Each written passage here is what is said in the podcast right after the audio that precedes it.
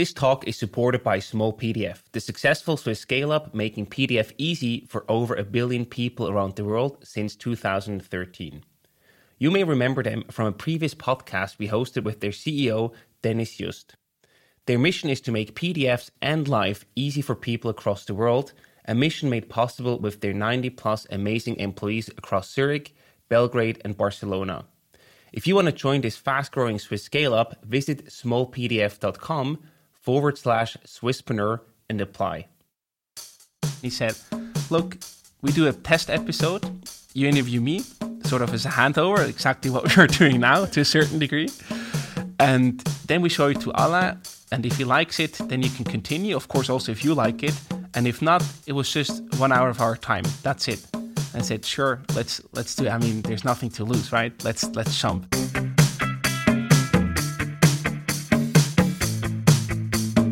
Welcome to the Swisspreneur Show, a podcast about startup stories and learnings from experienced entrepreneurs. Here's your host, Sylvan.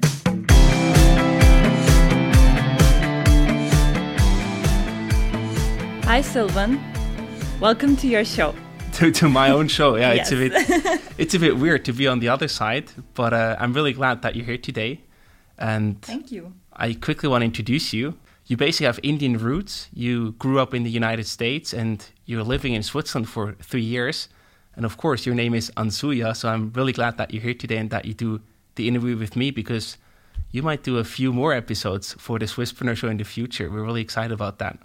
Yes, let's see how this one goes. but thanks, uh, Sylvan, for this opportunity. Um, just to quickly introduce myself, um, as Sylvan said, uh, you know, I've lived in multiple cities across three continents and three countries. I come with a computer science background. Previously, I was working in Silicon Valley, and then circumstances brought me here to Zurich. And also, we share a mutual love for entrepreneurship, um, which um, led me to start my company two years ago.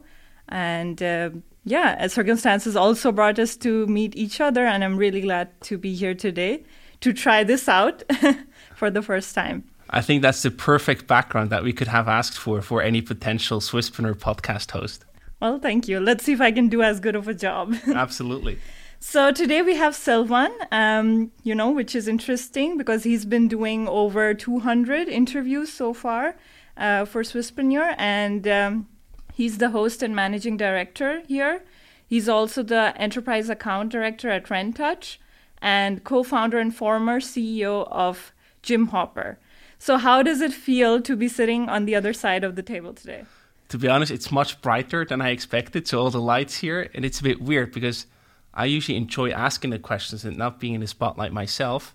So I'm probably m- more nervous than interviewing, you know, our top, well-known, famous guest, but uh, also a bit excited. So I'm curious to see what turns out with this episode. Well, I mean, since you've you know had so much experience doing this with so many people, I think the best question to start with is, uh, what was the most inspiring interview you've done so far? well, there's not one interview, obviously. Yeah. Um, it, it's really difficult to pick one. But I think there were like two key lessons that have been shared over and over again. The first one was really like people often started solving their own problems and then built a company around that. I think that's very powerful because we often hear there are always challenges when it comes to entrepreneurship. But if you have your own intrinsic motivation, you solve a problem for yourself, that's the stuff that keeps you going in tough times. So that's number one. And number two is basically the timing.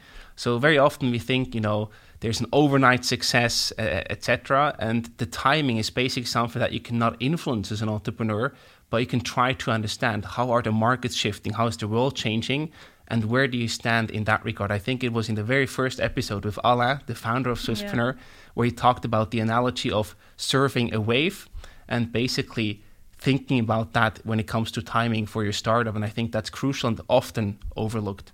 Okay. Well, we're going to dive into your story to see, you know, how you navigated all these uncertain times and uh, all the things that you've done over the years. And uh, I'm sure listeners will be happy to learn from your story today. So let's get started. Let's find out. Yeah. Yes. Uh, so you grew up in the Emmental Valley in Switzerland, and your parents were Wets. Um, so it must be, you know, unlikely for them that you went on to study business administration. So what influenced this choice? Well, there, there's quite some stuff behind it. If you ask my parents, you know, back in the days when when they were sort of also babysitting us, we, we very often were actually going with them to work. So I then spent a lot of time with my dad in, in his car. He he basically drove from farm to farm, took care of the cows there. And for me, it was very clear early on. I always preferred to play with the radio or with the technical stuff in his mm-hmm. car than going out and spending time with the animals. Mm-hmm. It just has always been that way. So for me, it was very natural. Well, I'm probably not going to become a, a vet myself. My sister was the complete opposite. For her, she couldn't get enough. So whenever there was a phone call late at night, she ran to my parents' bedroom and asked, "You have an emergency? Can I come with you?" And I was like, "Just let me sleep. I want to do my my technical stuff." So it was very clear mm-hmm. veterinary practice, that's probably not going to be my path. Mm-hmm. And then I always loved doing stuff or organizing stuff al- already very early on with like our neighbor kids where I grew up in the Emmental Valley. But then the first really big point of, of touch with entrepreneurship was basically during high school. So there we were participating in the YES, the Young Enterprise Switzerland project, and basically founded a company, not legally, but just as that project. Mm-hmm. For one year, we imported a cell phone holder from China, sold that in Switzerland. We did write a business plan and all of that stuff. We also had, of course, a lot of internal discussions and marketing activities to take care of, etc. And that was really the first time when I realized, well, this is actually a lot of fun. I really enjoy doing that, and that's also then one of the reasons that led me to go to business school afterwards. Okay, so that you would say like kickstart your sort of quest for entrepreneurship. Absolutely, yeah. Because I was going to ask, like, since you mentioned you you were really interested in the technicality of things, why not go in a like a computer science field? But I guess yeah. It's a good question. I, Yeah. I always loved computers and playing mm-hmm. around with computers, so I even did like a lot of hardware stuff. So I always received the old computers from the business of my parents and basically built something new out of them. yeah. So I was really fascinated in that computer stuff, but I never learned to code. Okay. Maybe something went wrong there, I don't know. but for me, it was always more about then doing projects, you know, working with great people, getting mm-hmm. stuff out there and really moving the needle forward. That was like my core motivation. And therefore, business seemed to be a better fit for me, mainly because I couldn't program, but also because that was more like, uh, it felt like a, a better fit for me. Okay. Well, you said that you started, uh, you know, your journey already in high school, right? And that's like founding, you know, your business. Also, I know with Gym Hopper at such a young age is is very rare. So I want to know more. Like, what was your parents' reaction to these daring life choices, you know, you were making? Because they they're like working on the farm, they're working with animals, and then they see this guy going out there forming a business, uh, you know, in high school already. So already like going to business school because I didn't go to business school to w- nearby where I live, but Right. actually in the eastern part to St. Gallen. So I also lived there uh, during the week. So that was already the first step, basically, where my Right. then my dad called my my aunt, whose daughter actually already went there before, Yeah. and then they're like, "Is this a good path? Would you recommend that?" So he did his due diligence, right? Okay. But then my parents, when it was about the time of Gym Hopper, um, of course they were sort of like, "You just finished your bachelor's degree. Uh, now it's okay, but you have to do your master's degree one day." So we had these endless discussions, right? For them, my studies were not done before I actually finished my master's degree, which I eventually never did afterwards. But that was always their take, like. It's okay. You can work on your startup. Mm-hmm. It's maybe not ideal. You should do something real. You know, like get a real, a proper job. You should also finish your your studies and do your masters. But it was okay that I did that. And then I think my tactic was always like, yeah, maybe I will do it later, maybe next year. Yeah. To always hold them on like a bit longer. And then at one point I tell them that that's it. I'm not going to do it anymore. And they were like yeah i mean anyway you've you figured it seems like you're figuring things out so they they were more easy about it Sort of. I, I think it took him quite some time Okay. to get used to that. And they also felt like, well, what if he's like not finding his way? What if he gets lost along the way? But for them, it was always important that I was able to finance my, my life on my own, that I can stand on my own feet, as we would say in German. And uh, basically, that was always their top priority. And although I, I, you know, pay myself a very low salary for the early Gym Hopper days, um, somehow it worked out. And I think that then also gave them the confidence to say, well, if he wants to do that, it's working within what we had envisioned for him. Um, that's going to be fine. well excellent i mean it all seemed to have worked out so i'm sure they're proud I- I'm actually very lucky that they never put any pressure on me or my sister to take over their business because that would like be a, a logical Yeah. next step. They never did that. That's good. And I think That's that would have been a, a huge Yeah. ingredient for unhappiness. So I'm very thankful for that. Okay. Well, I mean, you started already, right, in 2015 with Gym Hopper. So how how did that idea come about? So it's basically my own problem. Fun fact. Well, that's the, that's like the best kind of business. Yeah, exactly. Yeah. Um, so for me, I you know I studied in St. Gallen, the eastern part, traveled there once a week, and then on the weekends I always went back to my parents' place. Mm-hmm. And I had my gym membership, and I loved hitting the gym. I loved working out. And with that membership, I was not able to train anywhere else except in my small ho- hometown, right? Mm-hmm. But I was visiting people and friends in Bern, in Zurich, and of course also in St. Gallen, where I studied. So I wished that there was an easy option to actually be able to train in all these locations without having to purchase a second or even a third gym membership.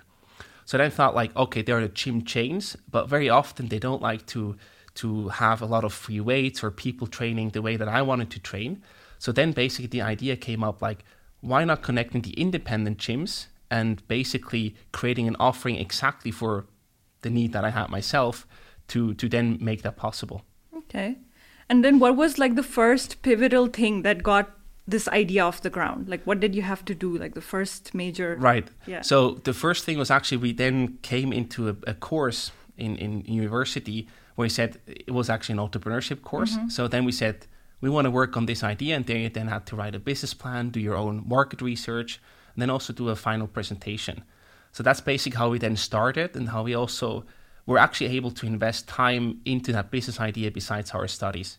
And the, the first idea was, of course, completely different to what it then looked like later down the road. Yeah. We actually wanted to build a platform where you could buy single entry tickets, like day passes for gyms, because we saw a similar concept in the US and we thought, oh, this would actually be a, a good solution to the problem that, that I'm facing.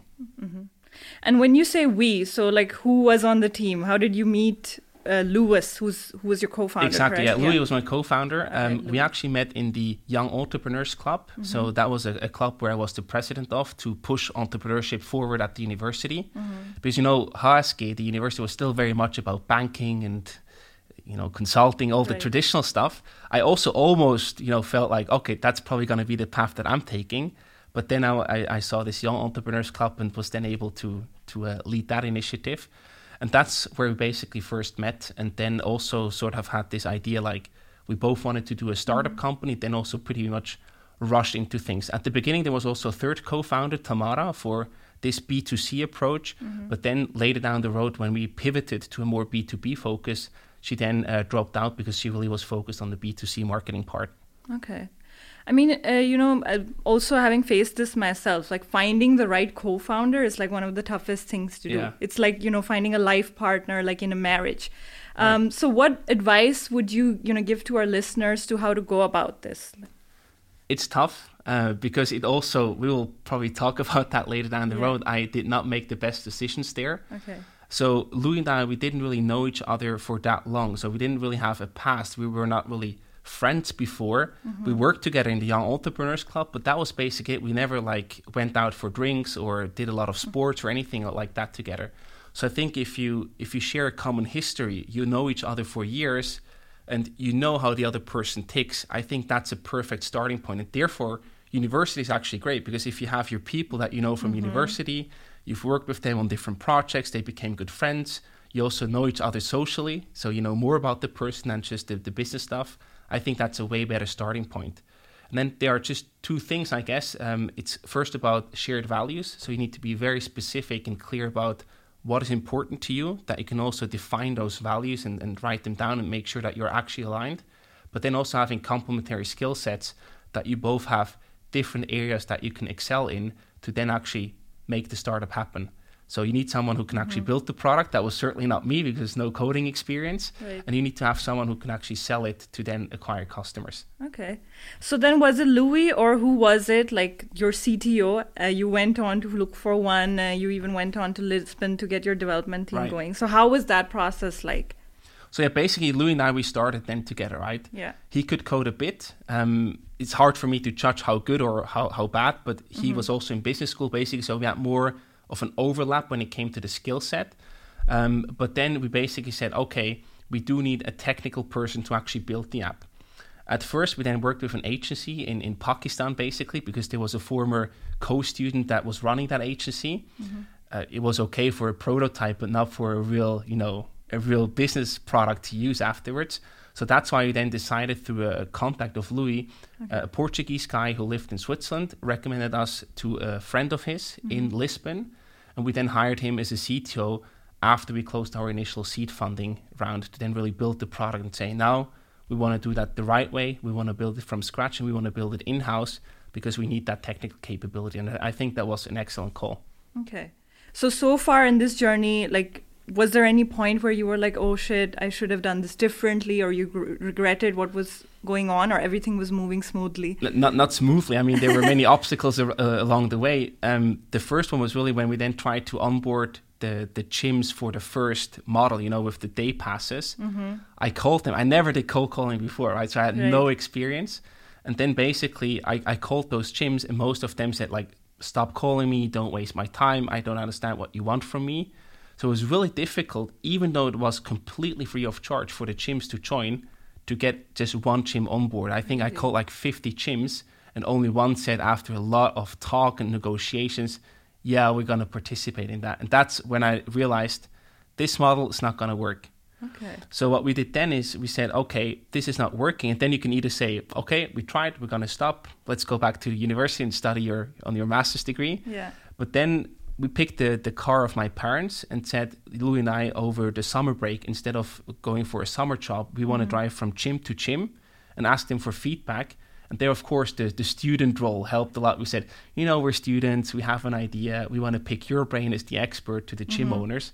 And they, of course, will meet with us for a coffee or for a drink to then just talk about that. Mm-hmm. And then we learned that day passes are such a small thing when it comes to the overall revenue percentage, basically completely irrelevant to the Swiss gyms, that they just don't care about that. So we learned day passes n- never going to work when, if we want to make this work, we have to tie it to the annual membership because that's the core business of every Swiss gym. Mm-hmm. They want to sell sell their annual mem- gym memberships, right? Right. So then we learned, well, we could actually ask for money from the gyms right. and offer the network the exchange free of charge on top of their existing membership because then we could help them to sell more memberships and also keep their existing members for longer at their own gym so that they don't churn. Mm-hmm.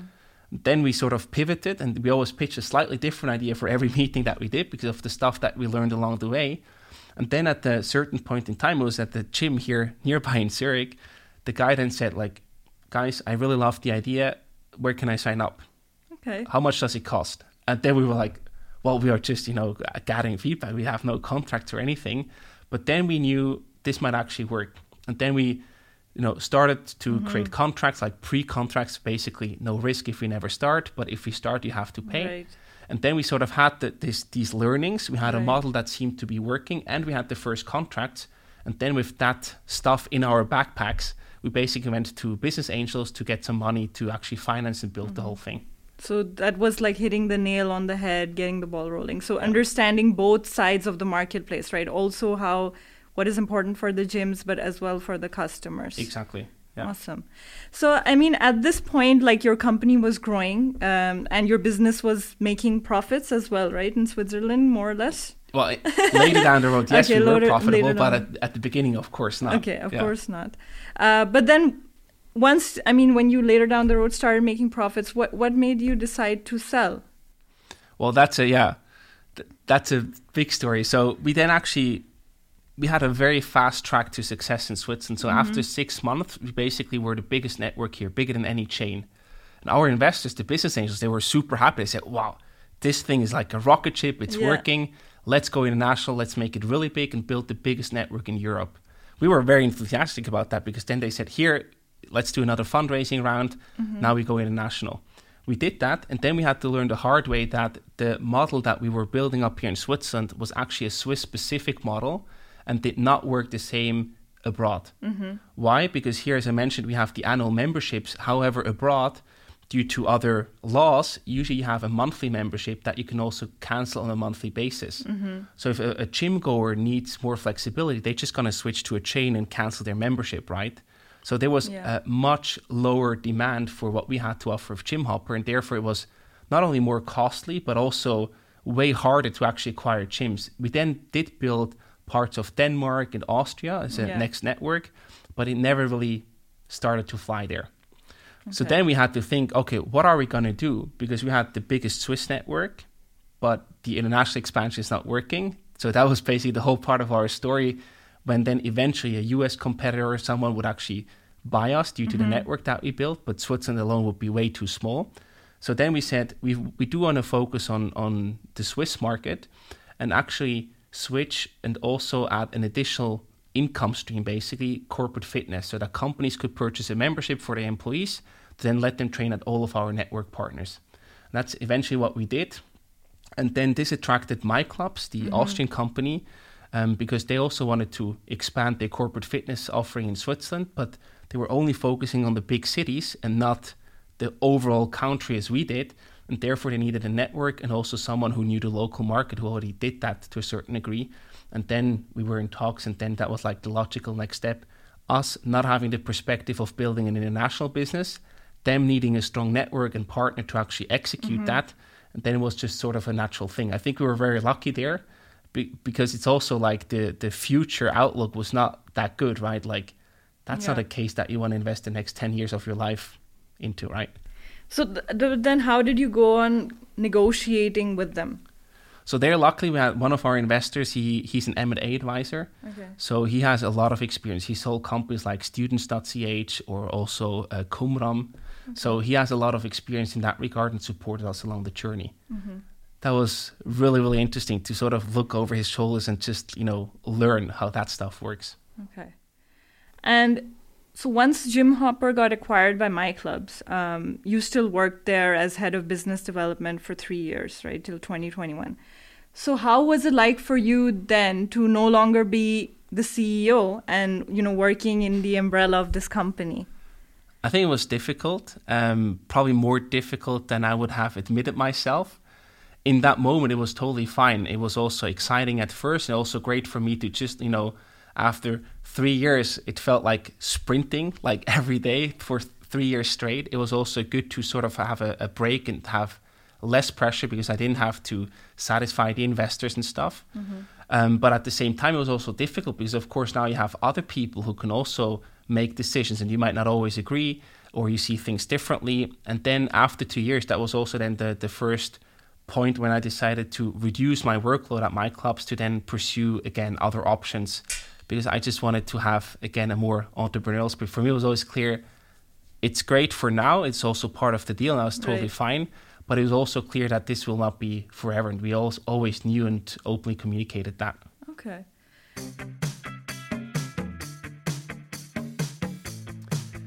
This episode is sponsored by Startup Nights 2022. On November 3rd and 4th, you'll have the chance to showcase your startup, get inspired, meet investors, and network with like minded peers at the 6th annual edition of Startup Nights in Winterthur. Check out startup nights.ch to learn more and register for the event. that point where you know you were you sold uh, Gym Hopper to myclubs. Uh, this was in 2018. Uh, you also worked as the innovation manager in SVB. You joined the YTI LI program, and then you joined Swisspreneur, right? So, what was going on that year? Like, why did you try so many things? What were you looking for? You know that pivotal Good question, year. yeah. So for me, you know, I never worked in a corporate, Yeah. and I just had this fear of, well, I, I like doing startups, I love entrepreneurship, but Mm-hmm. what if one day I find out that another path would actually have been way more fun or a way better fit for me? Right. So then I just wanted to say, hey, I, I want to give it a try just to get my experience. And that's just the way that I work. I then want to get my hands on it, try things out instead of overthinking stuff, but just go out there and try and learn. And then I learned like it was a great team, um, but also you know very corporate, so you can move fast, etc. So it was a great experience for fifty percent workload for one year. But then it was also good for me to say, hey, I tried it. It was it was totally good, but it was not like a game changer or anything of that sort. I I'm really in the sweet spot because I've never worked before a, a, real job before. Right, right after university, I started with Gym Hopper, so I mm-hmm. never really had a, a real full time job before. And for me, it felt a bit almost like too good to be true because I was so happy doing that. I really th- thrived along that way Yeah. in that journey, and I was like, "Hey, Gym Hopper, like entrepreneurship, startups, that's really my thing, like my passion." And sometimes I then just wondered, well, but what if one day I just wake up and this is all like, yeah, not the right fit for me anymore? Right. So I just wanted to have that experience so that I, that I could compare, Compare, yeah. and that also gave me the confidence that hey, you're on the right path. Don't worry, it's it's gonna be fine. Great. Yeah. Yeah, I, I think that's super important, right? Like you don't want to always be wondering what if I had done that or what if I've done this. So Right. it's it's good to try out your options and then you know know for sure that this is what you know really fits me. Absolutely. Okay, cool. And then I mean 2018 was also the pivotal year when you discovered Swisspreneur. Yeah. So uh, you might not have joined Swisspreneur if you hadn't met uh, Christian Hirsig. So how did you meet him? Yeah, it, it's actually a fun story because you know with Gym Hopper in the early days, we participated in all these startup programs, and often they then give you a coach who can help you with your company and the beginnings and answer questions and stuff. So Chris was actually our very first coach with Gym Hopper, and we you know we got along very well, and we also became friends afterwards. And then I saw that he was doing the interviews, the video interviews for Swisspreneur. Mm-hmm. And then one day, you know, once I had a bit more room because the exit was around the corner, and I know also knew, okay, I'm gonna have a bit more time now. I really loved what he and Alain were doing, and I just told him like, hey, now we'll have a bit more time. I love what you guys are doing. Let me know if I can get involved in any way. And he was like, oh, good timing. I'm actually looking for a replacement. Okay, cool. and then we started the conversation there. Also Okay. talked to Alain, and uh, yeah. So how was the whole decision making process like? Like, did you know you wanted to do be the podcast host? Not at all. No. Chris had to push me there. Um, Okay. First, I said, "Hey, I can manage the project, but I don't want to be on camera or on audio. I don't like want any of this. I can right?" feel you. yeah. And then um, first we were looking for someone else to moderate the show, Yeah. and then Chris did like an interview with him, but there was not like a, a good fit. And then I remember I was in, in you know the garden of my grandma when he then called me on a Sunday and said, "Look, I think you should do it." He told me. I was like, "Yeah, but I don't feel confident. Like this is just too much. I have no experience." And then he said, "Look, we do a test episode. You interview me." Sort of as a handover, exactly what we are doing now to a certain degree. yes. And then we show it to Alain, and if he likes it, then you can continue. Of course, also if you like it, and if not, it was just one hour of our time. That's it. And I said, sure, let's let's do. It. I mean, there's nothing to lose, right? Let's let's jump. I'm really thankful for his little push there. Right. There were different moments, you know, also as a coach, whenever he he pushed me a little bit to to go in the right direction. And uh, then we did that interview. I, I think it went pretty well, despite not having any experience at all. Right. Alain also enjoyed it, and then we said, okay. It, it was also a lot of fun for me. Then I it turned out, and then we took it from there. I mean, you've done a wonderful job, right? Like taking over. I mean, in the past four years now, uh, it started with 16 recorded interviews, and now you're Apple's number one business podcast in Switzerland with your own masterclass, coaching program, and syndicate. So, what do you attribute the success of Swisspreneur to? It I mean, this- escalated quickly, right? no, I mean for me it was always clear. It's definitely the the amazing team. So over the past four years, we basically worked with I, the exact same team. Of course, we were growing, um, but we work with the exact same team, and we are just a bunch of really cool human beings who share the same values, actually, Right. but are also just very intrinsically motivated to change stuff for the better and to learn.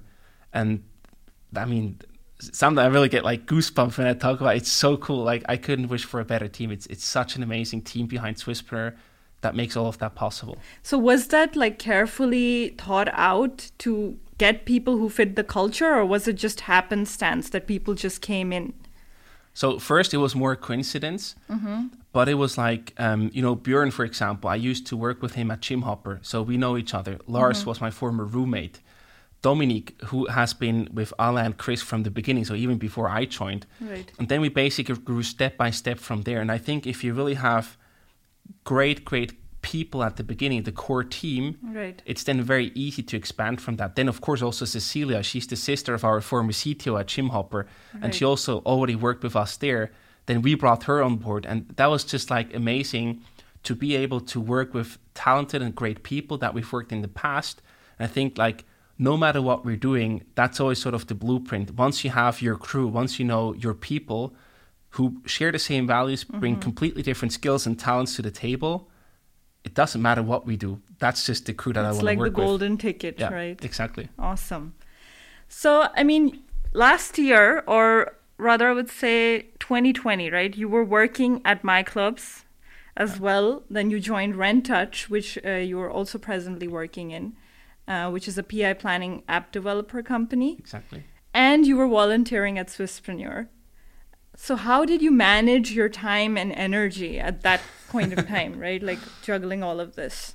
Sometimes it was not easy, but I, I, at least I think that I'm pretty efficient, so I can get quite some stuff done in a short amount of time. Mm-hmm. Because I also really enjoy doing it, and I try to focus on the stuff where I'm good at, and try to leave the others. Like you know, you can ask Björn, finances not my strength, right? Expense management not my strength. So I'm very happy to have great people in the team who can then take care of that. Mm-hmm. But I'm very good at doing like the interviews or doing sales for for B2B enterprise stuff. Mm-hmm. So that's then what I try to focus on because that gives me joy, that gives me energy, and then it's not a big problem for me to also work a lot because I really enjoy doing so. Awesome. Okay. And right now you're the enterprise director, account director at Rentouch, and you're a salesperson at heart. Do you ever miss running your own venture? Well, technically, I thought about that. So technically, I think Swisspreneur is basically like a bit of That's a venture true, now. So true. Mm-hmm. that always feels like that big time. And at the same time, we also have this structure. So I have a lot of freedom at Rentouch. So basically, I can plan my, and, and live my day however I want. Um, I'm, I'm also like included in, in important decision making there and really can have an influence and ca- can have my calling. So it's not like somebody tells me what to do, but I can decide and focus on that. So it still feels like, although it's not my own company, it still feels like that. And there, of course, then you also have the legal part where you can actually, you know, eventually become a shareholder or uh, participate in the employee stock option pool, stuff like that, to get that feeling that you're also an owner of the company. I think that's always very important to me. And if, if that's a given, it's more freedom oriented for me than anything else. If that's a given, then it's almost equal to running your own company, Right. just with uh, probably a bit less stress. Right. Yeah. So I mean, you have the freedom, you have less stress because of the, some of the responsibilities. So the fulfillment, you know, comes there. Absolutely. Okay. Um, you once told me that most founders are actually unhappy. Why do you think that is? Oh, did I really tell you that? I mean, you can correct me though. No, I no, mean, that's fair. no, but I, I mean, like the whole mental health part. I mean, Yeah. I think maybe that was a time when I was talking to many founders, Right. Mm-hmm. and many of them were, were stressed out or didn't really enjoy what they were doing. I remember there were also some interviews where they then said, "Well, the company grew so big, you know, I enjoyed the, the early days, the fun part, but now I just have to do all that stuff."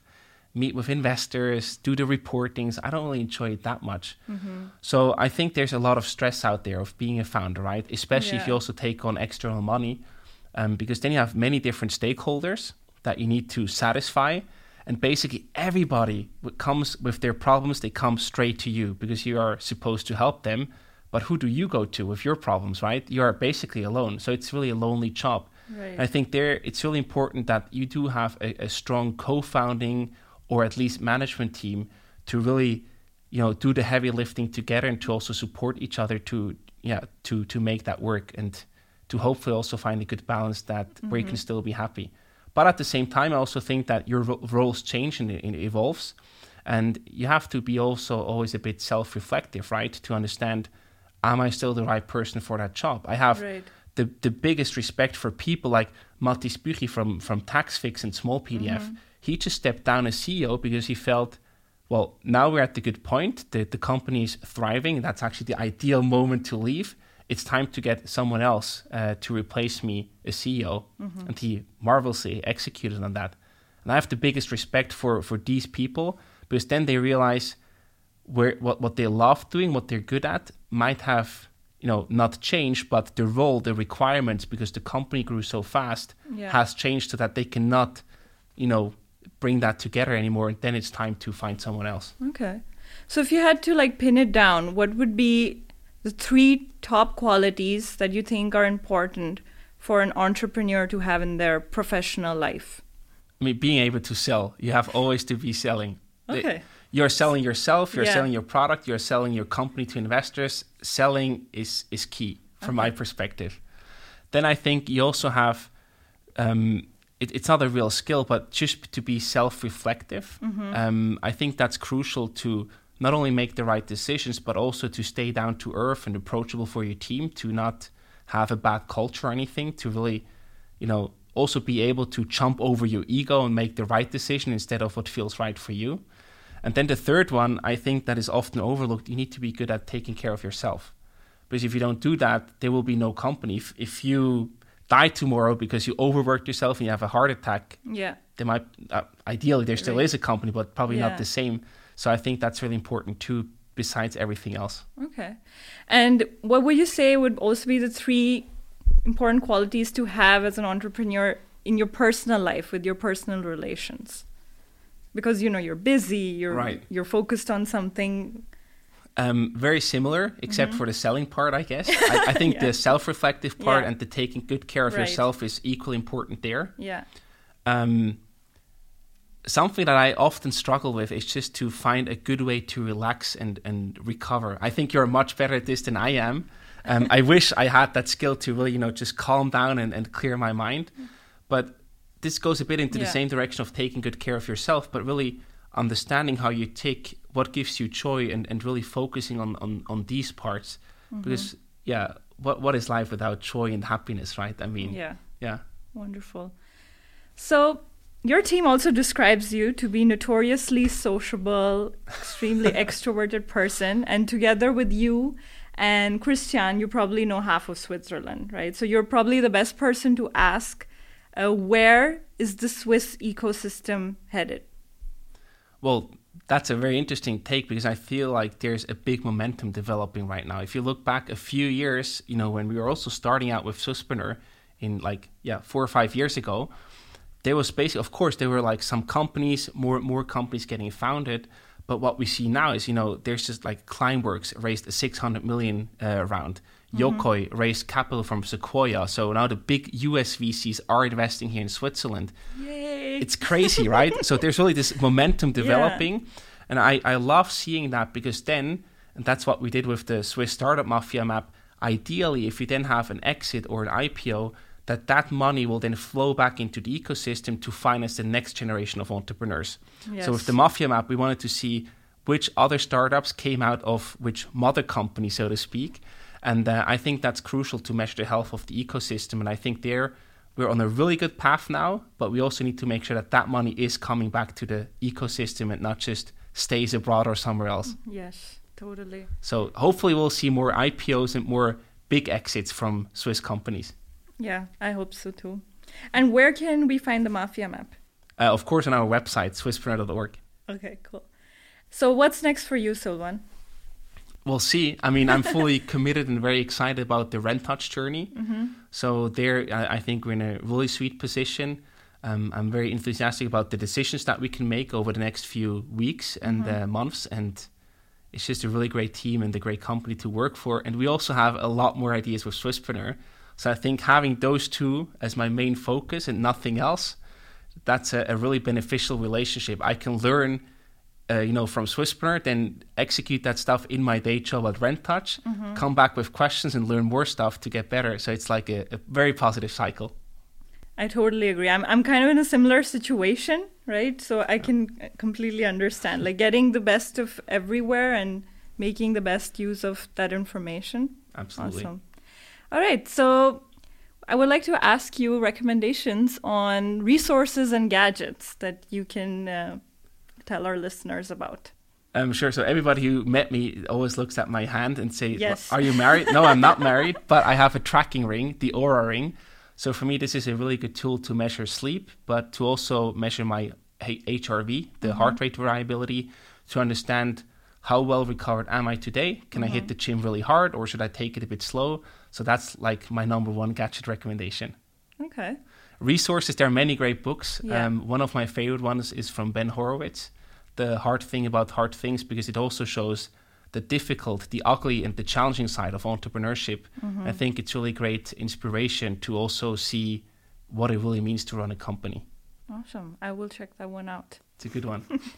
All right. So now we're moving to our last segment, which is the rapid fire questions. Are you ready for this? Let's see. Yeah. All right. Zurich or Bern?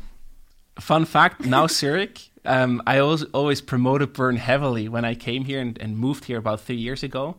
But now I have to say, Zurich, that's you know where I live, where my heart is at the moment. And I think it's just a, a wonderful place, and there's also much more going on startup wise. So, Zurich for now. All right. Working for a startup or running a startup? Both, if the case is interesting enough, both are okay. All right. Being an interviewer or being an entrepreneur? Woo.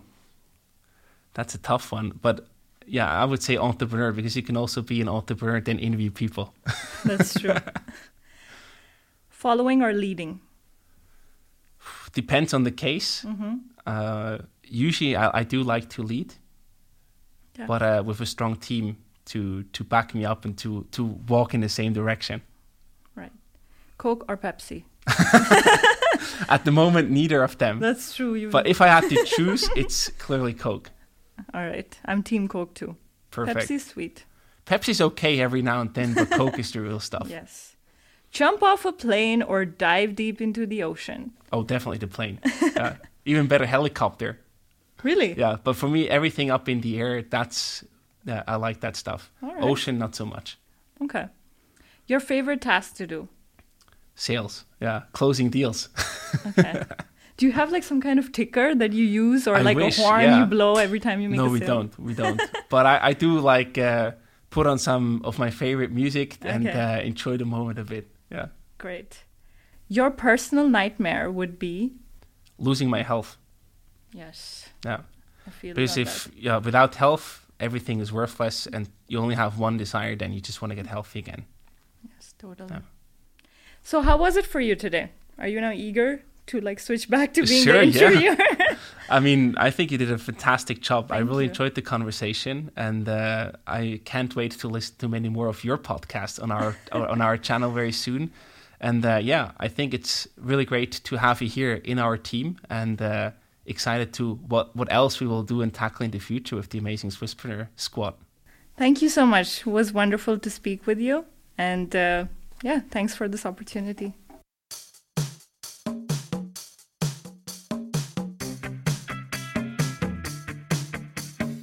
We hope you enjoyed today's episode. If you did, you can support us by rating our show on Apple Podcasts.